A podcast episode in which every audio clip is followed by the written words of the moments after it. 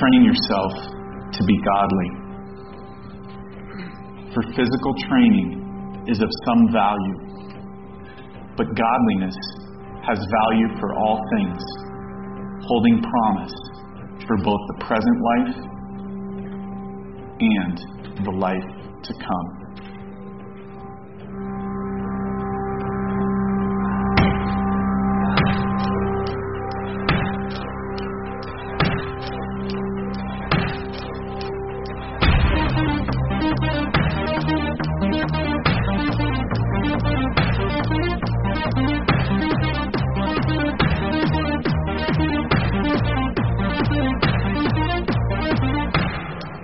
Doesn't that intro want to make you run up here and grab one of these machines and get after it? You know, I, I hope that you are excited about this because I mean I'm I'm excited about what God's going to do in my life, and and I hope that that you are looking forward in anticipation of what God's going to do in your own life as we talk about and as we apply what we hear on Sunday mornings in our own lives when it comes to our uh, the health of our soul. Uh, there was a man a few years ago. His name was Greg Smalley, and he noticed that weeds were sprouting up amongst the healthy grass in his yard. And he wanted to take care of all of these weeds. So he went to the hardware store and he picked up a bottle of weed killer, and he drenched every weed with weed killer. And he waited a couple days, and, he went, and when he went back, you know what he found? Alive weeds and dead grass. Anybody ever done that before? Um, so he did it again, and uh, and same thing happened, and his wife's like, "Honey, you're going to have to go ask an expert before you kill the entire lawn." So he went and he asked an expert, and and uh, he says what he said. This expert said, "I'll never forget because it applies to many areas of our lives." The expert said, "You don't go after the weeds. You want to grow the healthiest grass you can around them, and that that healthy grass will then begin to choke out the weeds." And and I know that's true in in my own lawn. Um, I, it reminded me of a, a story that my that happened to my dad, and he had one of those sprayer backpacks, you know, where you pump it up and you've got the wand and you you, you go around and you spray it. And he sprayed weeds all over the farm with that, and he'd rinsed it out, or he thought he had rinsed it out enough that that he could put um, some 2,4-D in it, you know, and spray the lawn and get rid of all the dandelions. Well, he didn't get all of the Roundup out, and he killed the lawn dead, the entire thing. He sprayed every last inch of that lawn and had to start all over. Um, but but it, it's true that, that if we cultivate positive things in our life, they will begin to squeeze out the negative things. You know, and I'm not saying that we shouldn't repent and we shouldn't seek forgiveness for sin that's in our life because absolutely, that's a daily thing. But what we need to do also is focus on positive things in our own life, po- um, um, practicing and exercising our souls and, and the disciplines that we see throughout Scripture so that our souls are healthy and that they squeeze out a lot of those negative things. And, and that's one of the things that, that we're shooting for in this series. Um, we're going to be exploring six ways we can spiritually exercise so that we can have healthy souls. Um, in our Bible studies, hopefully you've signed up for one. If you haven't, there's still time. Um, if, if you're just you're just not gonna, um, I'd really encourage you to go online, and it's under the Second Look tab, and, and watch the videos that Pastor Ty has put together to help us with, because I'm going to be kind of talking about what the, the, the discipline is, what the exercise is, and he's going to be talking about how do we apply that to our daily life. What are some ways in which we can, can, uh, can try and practice and, and to make these exercises a part of our daily life? So I want to encourage you to do that. If you don't have it, uh, uh, internet access, um, there should be some back there on the the back shelf, and um, uh, you can take a DVD home and, uh, and a discussion guide with you. Um, if there aren't any more at the end of the service, please let me know, and I will get one to you. Um, it's, it's, it's vital for this series to be a part of that, um, the, the second look discussions as well. Um, some of these exercises that we're going to be talking about uh, will be integrated into your life every day. Some of them not every day, maybe once a week or or even once a month. Uh, and and I want to encourage us uh, that all of the ones, all of the things that we're going to talk about, will help in making our souls healthy. Now, in a, in a way of introduction, I think there's some, some boundaries that I want to give us this morning as we, as we start. Because as we are training, as we are working on good habits, these are things that we must know. Um, I don't want to just assume that we all know these. I want to put them out there. And the first one, point one in your notes is this We are not earning our salvation, but training our souls in righteousness. We are not earning our salvation, but we are training our souls in righteousness. You may have heard it referred to as sanctification. Salvation cannot be earned. Um, eternal life is not something granted to us based on how hard we work or how spiritually mature we are. It is a gift from God 100%. He did the work. We are the receiver of the gift. Um, God provided for, uh, for this um, sacrifice. Jesus Christ came, died on the cross, rose again. Salvation is offered to us and received by us upon our profession of faith and belief. In Ephesians chapter 2, 8 and 9, it'll be up here on the screen. Paul says it this way For it is by grace you have been saved, through faith. And this not from yourselves, it is the gift of God, not by works, so that no one can boast. It's impossible for any of us to earn our salvation. Uh, in 1 Timothy chapter 4 verse 8 it says this for physical training is of some value but godliness has value for all things holding promise for both the present life and the life to come. We know that physical training has some value, don't we? It helps us feel better, it makes us healthy, it makes us stronger, makes us faster sometimes. Some of us, there's no cure for that. But, um, but look at this, what he says about godliness. Godliness has value for what? All things. And not just today, not just for, for the present life, but for the life to come. And we need to think about that. And we need to, to um, uh, experience that. After, after we receive the gift of eternal life, then, we begin the sanctification process, the process of, of growing and, and training and practicing and, and becoming more mature. Um, God begins making me the David Anderson that He wants me to be, and He begins making you the person that He wants you to be. And there has to be flab worked off of our, of our souls. There, there has to be things cut out. We, we have to take in healthy food, healthy spiritual food. A healthy soul has value for all things, the Bible says. So, uh, in one of the, the things that will help us um, know that we're not earning our salvation, but that we're training our souls in righteousness is we will have a better understanding of who we are and a better understanding of who God is. There was a there was an there was an older gentleman married had been married for a long time, 40 years. And he's sitting at the kitchen table and he's he's uh, eating a piece of toast, reading the newspaper, and his wife is pouring him a cup of coffee. And his wife turns to him and says, "Honey, how come you never tell me you love me anymore?" And he says, "Dear, I told you 40 years ago that I loved you, and if it changes, I'll let you know." Now think about that. That's not a healthy relationship, is it? If we're going to have a healthy relationship with our husband or our wife or our boyfriend or our girlfriend or our friends or our coworkers, there has to be communica- there has to be communication involved in that. There has to be a sharing. There has to be a sacrificing. Um, it, it's, it's about being together, isn't it? There are things that we must do. We, we are a team. If, if you're married, you are a team. You're not enemies. There may be times where it feels like that. You may wake up one day and go, wow, I, you're in this foxhole and she's in this foxhole. And, and as you step back, you look and you both have your guns aimed at each other. You need to put your guns down, get in the same foxhole, and recognize that you're, you're fighting the world together as a team. You're, you need to be fighting for each other, not with each other. And, and it's the same way in our relationship with, with God. There needs to be communication. There, there needs to be a daily um, connection.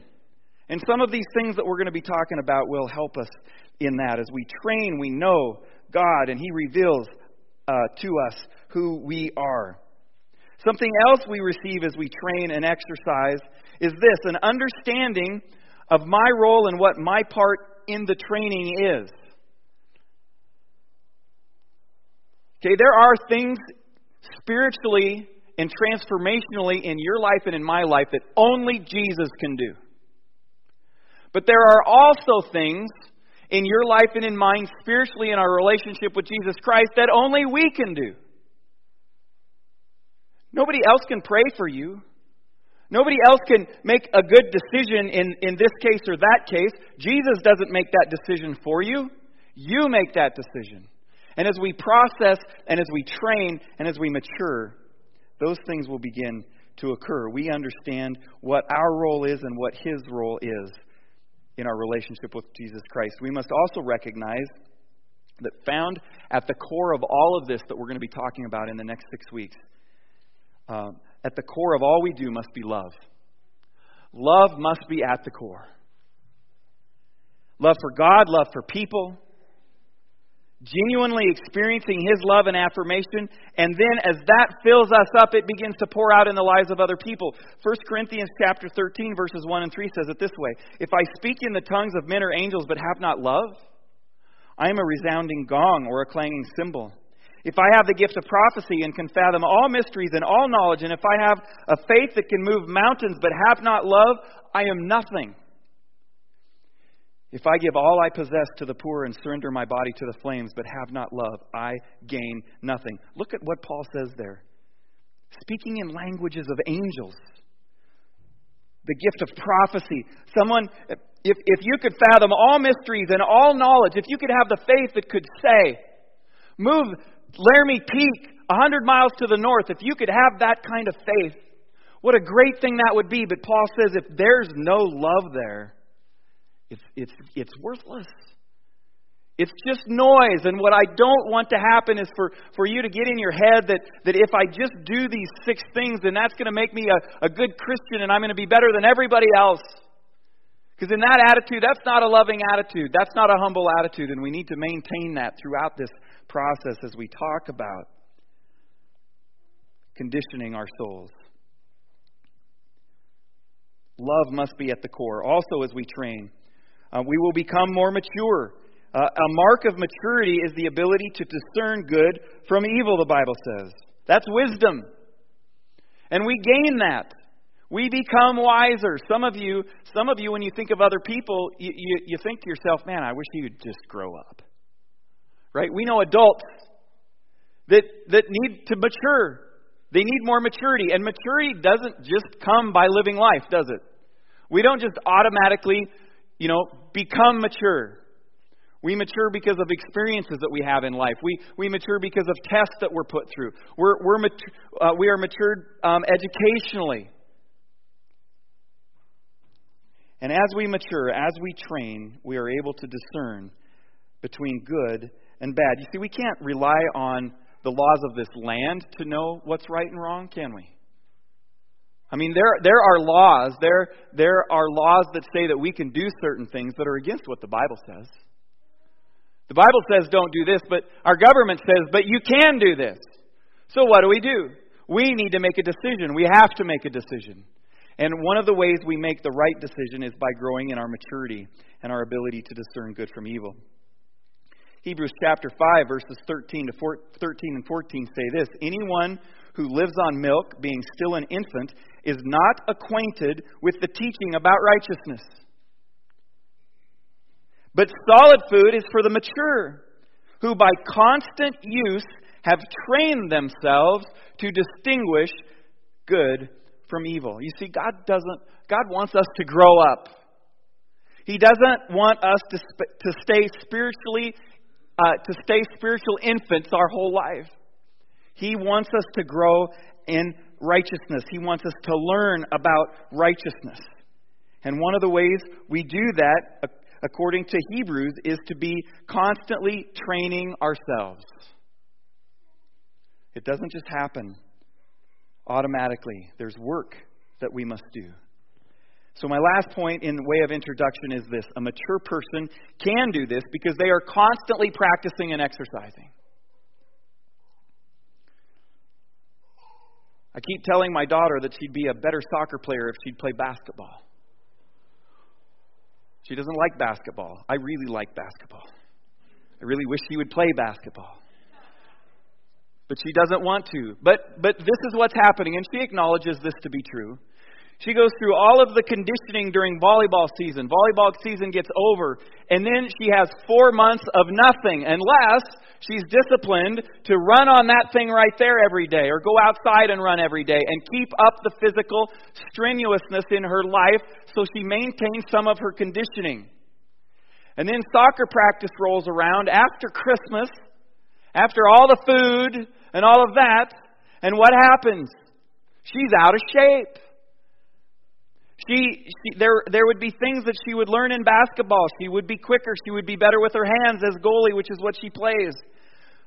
But because she doesn't train for those months, she starts out weaker. It's, it's true of us in our spiritual life as well. Let's train. Let's practice constantly.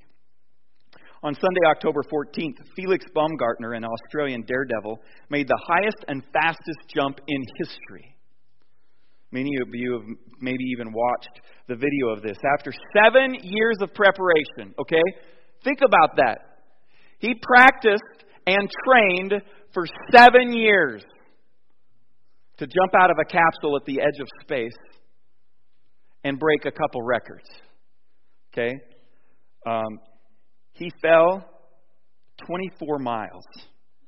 At one point, he free he free falled, he free fell. I don't even know how to say that without reading it.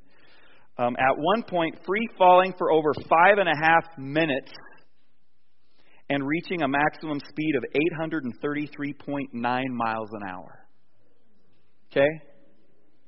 This seven years of training. He didn't just wake up one day and say, Hey, I want to do this you know, have somebody write some checks and go do it. He had to train. There were things he had to figure out, he needed to know in order to do this. This is, this is what he says about this. He says, It was harder than I expected. Trust me. When you stand up there on top of the world, you become so humble. I can't even imagine. You know, you look at a picture of, of the planet from outer space, and it's just like, oh, wouldn't it be cool to see that, to actually see that with your own eyes instead of just a picture, and how humbling it would be to be looking upon that and know that your God, your Creator, spoke that into existence. And not just that, but the vastness of all of it that we can't even peer to the end of. Our Creator created all of that. He said it's it, he says when you're standing there at the top of the world, it's not about breaking records anymore.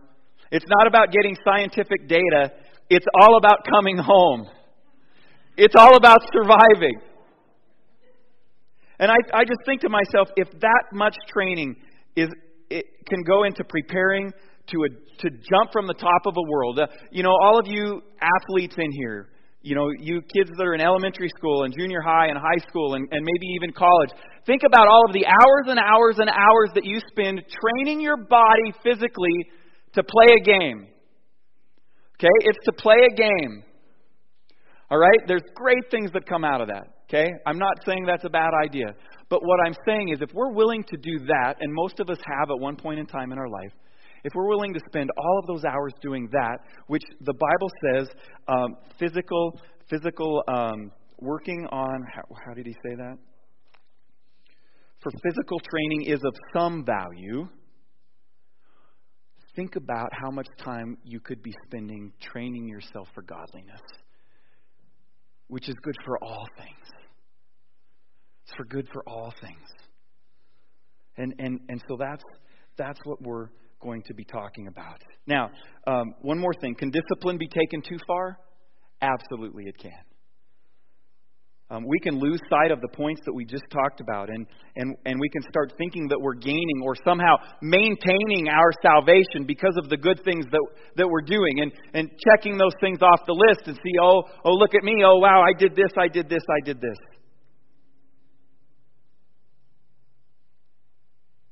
Or that God loves me more because I'm training. Because I'm reading my Bible every day, God loves me more. There are men and women in the world today that live by themselves or they don't speak for long periods of time. Um, in, in history, and you look at church history, you, you see um, monks, men, men going wandering off out into the wilderness for years at a time by themselves, practicing the discipline of solitude. Okay, that's taking it too far. Because you see, the Bible says that we're not to forsake meeting together. And if you're out there all alone by yourself for years at a time, you're not meeting together. A discipline can be taken too far, so we need to be cautious and not go down the wrong trail. Remember, if the goal of the discipline or exercise is wrong, then the discipline is going to be misguided. If at any time you're trying to earn your salvation, if at any time you're trying to get brownie points with God or you're trying to grab God's attention or feel better about yourself because you are so spiritual, you will eventually be frustrated and travel a misguided life. That's not healthy. That's not healthy. Or if the object of our practicing isn't Jesus himself and it becomes me, I'm doing this for me, not because Jesus commanded it or the Bible calls me to, then as well, we will not experience a truly healthy soul. So, as we study over the next six weeks, let's keep those things in perspective. Now, our first exercise, the title of the message is Bible Application. Point two in your notes is the Bible is our foundation. That's why we're starting with the Bible. We need a standard, we need a rock solid foundation, and that's what the Bible is. As human beings, we are gravely affected by our feelings, aren't we? Can you trust your feelings all the time? Absolutely not. Our feelings lie to us. There's times when, when we feel good about something, and it's not true. It's really not very good. And there are times when we don't feel very good about something, and, and anxiety creeps in, and the, the reality is it's not as bad as we think it is. Many people live by the motto that says this if it feels right, do it. If it feels wrong, then don't do it. Do what you feel. I feel like doing it and it feels right, so it must be right. There's a problem with that. Feelings lie. They lie to us all the time. Feelings sometimes tell us things that are highly unreliable. So if we live by our feelings or by our human opinions, we will spend our life manipulated by moods, and that's not a good thing. Know any moody people? Know anybody that makes decisions in a mood? You know, they tell pastors never quit being a pastor on a Monday. There's a reason for that. You need some time. You know, maybe you had a bunch of critical people talking to you on Sunday afternoon. You need to take some time and think about it. That's not the time to make that decision. Our feelings lie to us. The Bible tells us in Judges chapter 21, verse 25. And, and this was like 5,000 years ago. Okay? In those days, Israel had no king. Everyone did as he saw fit.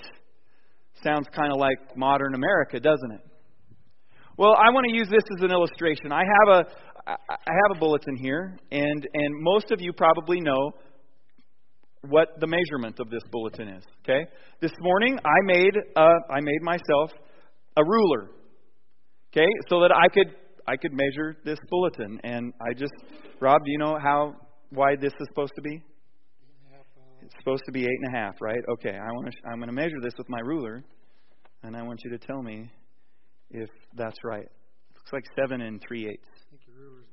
My ruler is messed up, but I made this ruler, and I happen to like this ruler. But you know what? I, I hear what you're saying. If you don't like that ruler, I made another one here. Okay, I'm going to try this ruler. Okay, what, what does it say by that ruler it is? 14 and a half. Yeah, 14 and a half. Is that right? No. Why? Your ruler's messed up. My ruler is. How do I know that my ruler is messed up? Number one, I made it. okay. But why is my ruler messed up? Somebody tell me. No standard. There's a standard. We need a standard, like a tape measure, okay, that, that is made to specs, and I don't know who determined the length of an inch. I didn't research that this week. I didn't take the time to do that. But somebody sometime said, this is what an inch is. Okay? And they put it in a book, and all of humanity, from then on, till about a few years ago, somebody else said, hey, let's use this one. Let's use centimeters and meters, right? Still haven't convinced Americans that that's the best one. There's a standard, right? There's something somewhere that is exactly an inch, and all other rulers are compared to that one. And if I had taken this this morning and I had put this standard next to it and I had made the marks, then I would have known that it was this my little measuring stick here that's 12 inches on one side and 26 inches on the other. Really is 13 and 7 eighths inches because I compare it to a standard, right? Well, what is our standard when it comes to truth and what's good and what's evil? It's this right here. This is our standard. This is it. We need this. Our foundation must be built on the Word of God. We may not always agree with it, we may not always like it, but we don't have the option to make our own rules. Because when we do, we really can screw things up. If God said it, it has to be true. It's our final authority, it's our standard. Turn with me, if you would, to 2 Timothy chapter 3. We're going to start reading in verse 14. 2 Timothy chapter 3. If you didn't bring a Bible, grab one of those underneath the, the pews there, the chairs, and turn to 2 Timothy chapter 3.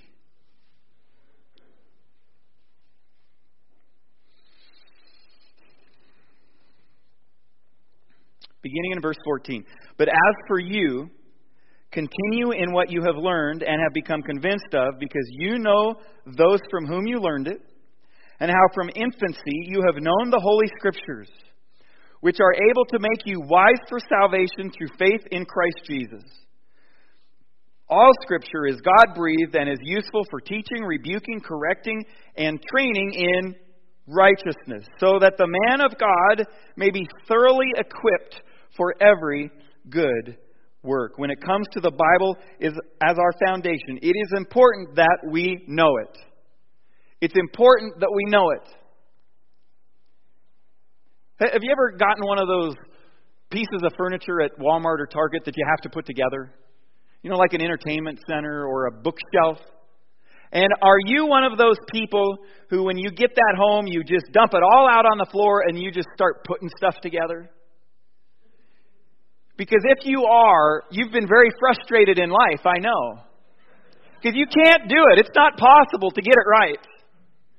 You know, what we have to do is we have to find that piece of paper in there that has that's numbered one, two, three, four, and then we, we find that correct piece of paper that's in English and not Spanish or Japanese or one of the other languages that's also included in there. And you start with number one, right? And it says, do this and do this. Find this board and this board and this piece and this piece and put them together. See, you need to know the instructions in order to do that successfully. We need to know the instructions. We, it's important that we know the Bible. And we're all going to be at different places in this. It's a process. Maybe you're just starting. Well, you just then start to know it.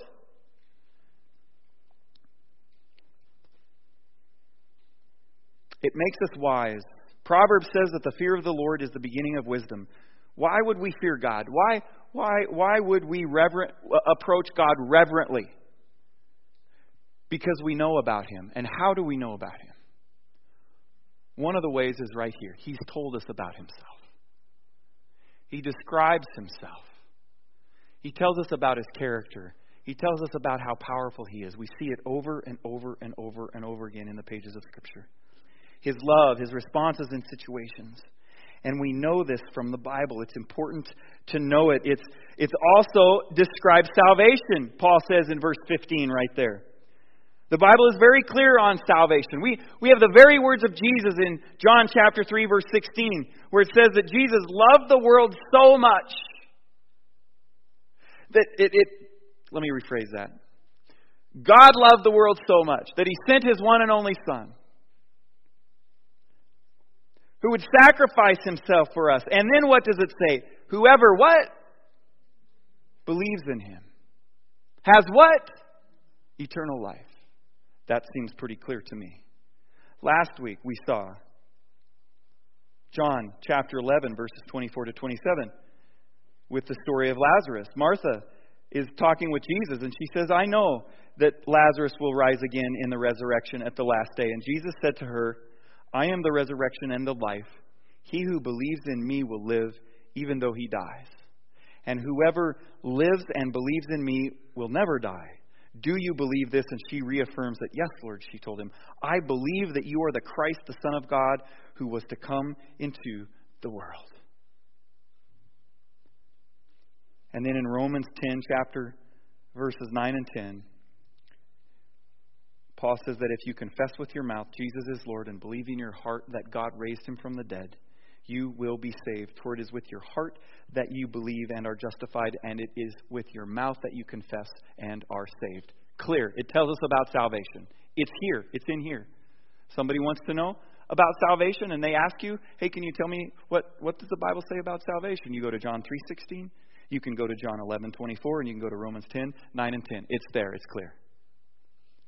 So it teaches us about salvation. It's, it's inspired by God, Paul says in verse 16. It's God breathed.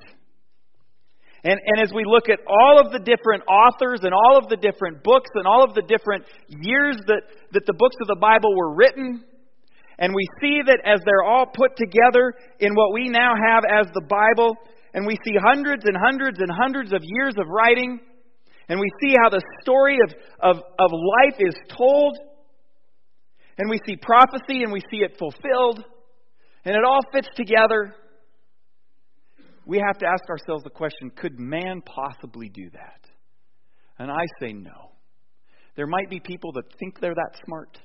I don't think so. How how could so so so you're so Moses recorded the events of history in the first five books of the Bible, and then the rest we just man just made it up as it went. We just sort of made experiences happen so that it all fit together. No.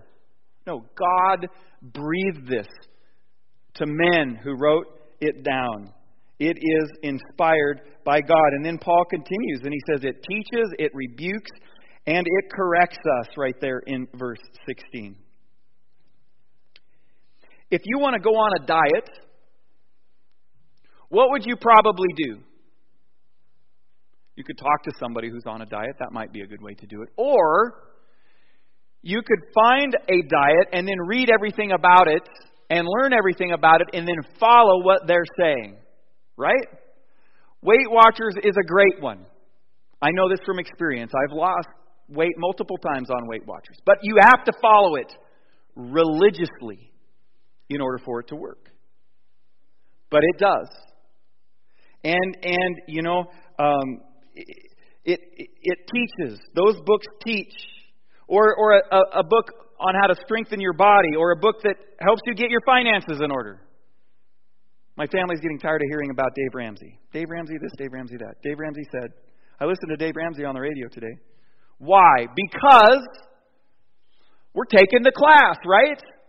And we're trying to get our finances in order and we're trying to, to live on a budget and all the things that go with that. But unless we know everything about it and we're following it, it's not going to work. It's not going to work. It teaches us. We're being taught by those things. We need to understand those things. We, the, the Bible rebukes us.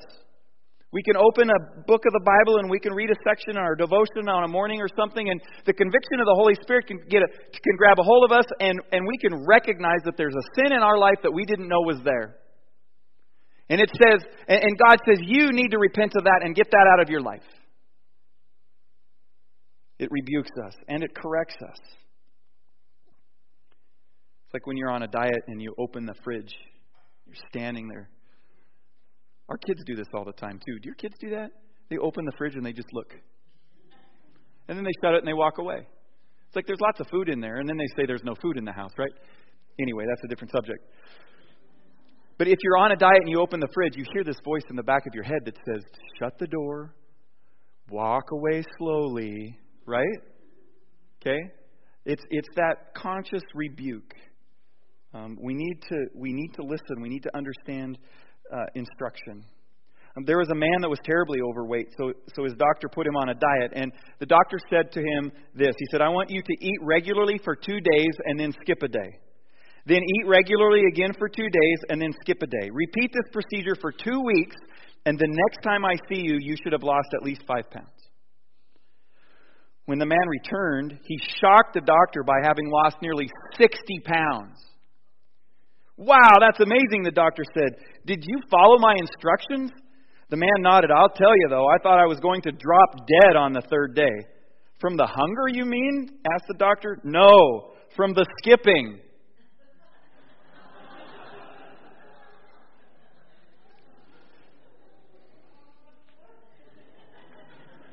it took a little longer for some, but.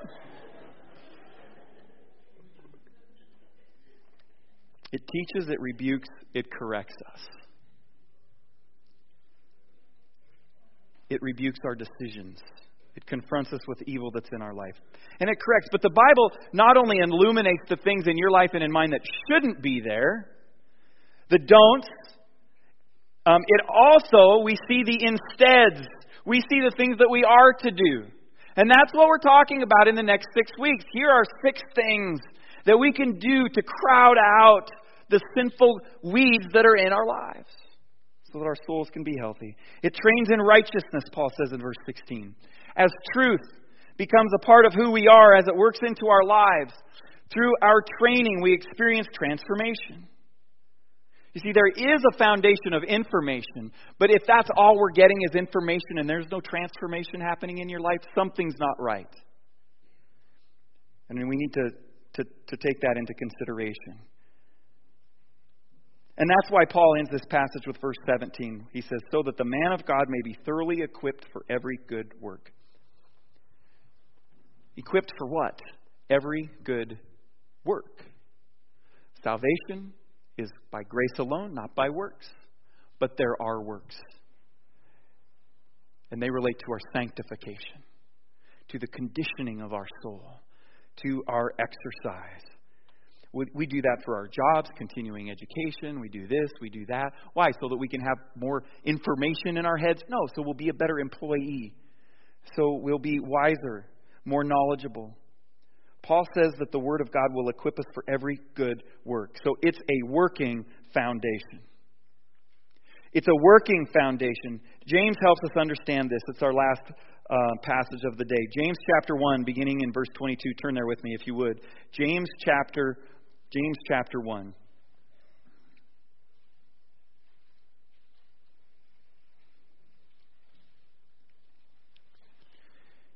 James 1, 22 through 25. Do not merely listen to the word and so deceive yourselves.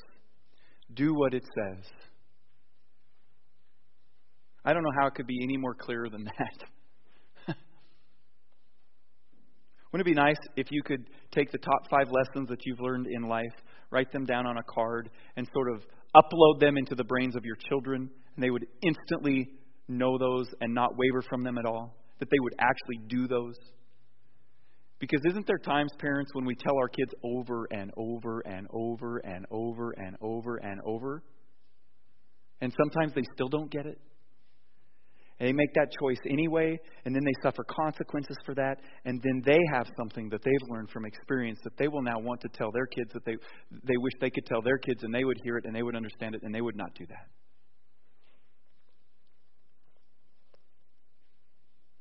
He, he says, Anyone who listens to the word but does not do what it says is like a man who looks at his face in a mirror and after looking at himself goes away and immediately forgets what he looks like. Somebody shows him a picture of himself and he says and he says I don't recognize that person. Really? But the man who looks intently into the perfect law that gives freedom and continues to do this, not forgetting what he has heard but doing it, he will be blessed in what he does. You see, we are deceived if we if all we do is hear it. Don't just be a hearer of the word. If there's no transformation in your life, no maturity, no knowledge between good and evil, then you are not in Christ. We must first hear it to understand it, but merely hearing it is miles apart from doing it. And we deceive ourselves if, if all we do is listen. And the last point is we are to do what it says. Let's look into the perfect law that gives freedom. Let's learn it and let's do it. God wants His Word to become an active part of all of our lives, useful on a daily basis. In order for that happen, to happen, we need to, to read it and we need to study it and we need to learn it and memorize it, growing and maturing us. It will, training us in righteousness, trans- transforming us into, the, into people who do the work of evangelism, transforming us into, into to people who love God, transforming us into people who love one another. And on and on. And what better closing illustration of what we've seen today than how Jesus himself stood on the truth of Scripture? Remember the temptation of Jesus? He's in the desert for 40 days, and, and Satan comes to him when he's hungry and thirsty and begins tempting him to take care of his physical needs with the power that he has at his fingertips. Three times the devil came and tempted him, and all three times Jesus used only one weapon to defend himself. What was it? Scripture. The creator of the universe. If it's good enough for him, I think it's good enough for us. Satan tempted him, and Jesus said, It is written. The devil tempted him again, and he said, Yeah, but it is written. The devil twisted the scripture a little bit like he, uh, like he did in the, the Garden of Eden, and he tempted him a third time, and Jesus said, It is written. Let's be like Jesus. Let's defend ourselves the same way that he did. That's why it's important for us to hide the Word of God in our hearts. God will bring that back to memory when you need it. He won't bring something back to memory if it was never in there in the first place. I don't know how many kids I've talked to that wish they could take tests like that. You know, they pray, Oh Lord, give me all the answers. Ain't going to happen. I mean, if you didn't study, you deserve to fail the test, right? I, I, a prayer that I pray for my children on days uh, when I know that they have a test is, Lord, could you please help my kids remember the things that they studied? I know they worked hard. I know they studied hard. Help them to remember those things under the pressure of the test. God will help us do that.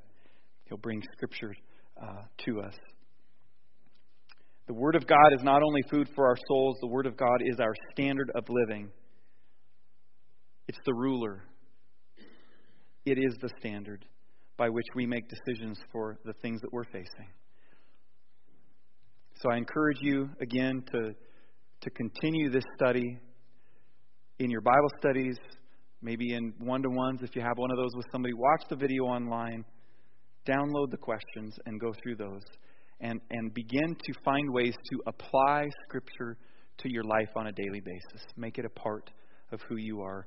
And this final verse, Psalm 1 1 and 2, says, Blessed is the man or woman who does not walk in the counsel of the wicked, but his delight is in the law of the Lord, and on his law he meditates day and night. Let's pray. Lord Jesus, may it be true for us. May we be men and women of the standard, your word. And I pray, Father, that you would help us to, to fight those, those temptations to do whatever we want and to believe whatever we want and only apply to our lives whatever we want. But Lord, help us to not just be hearers of, of all that you have to say to us, but help us to be doers of that as well.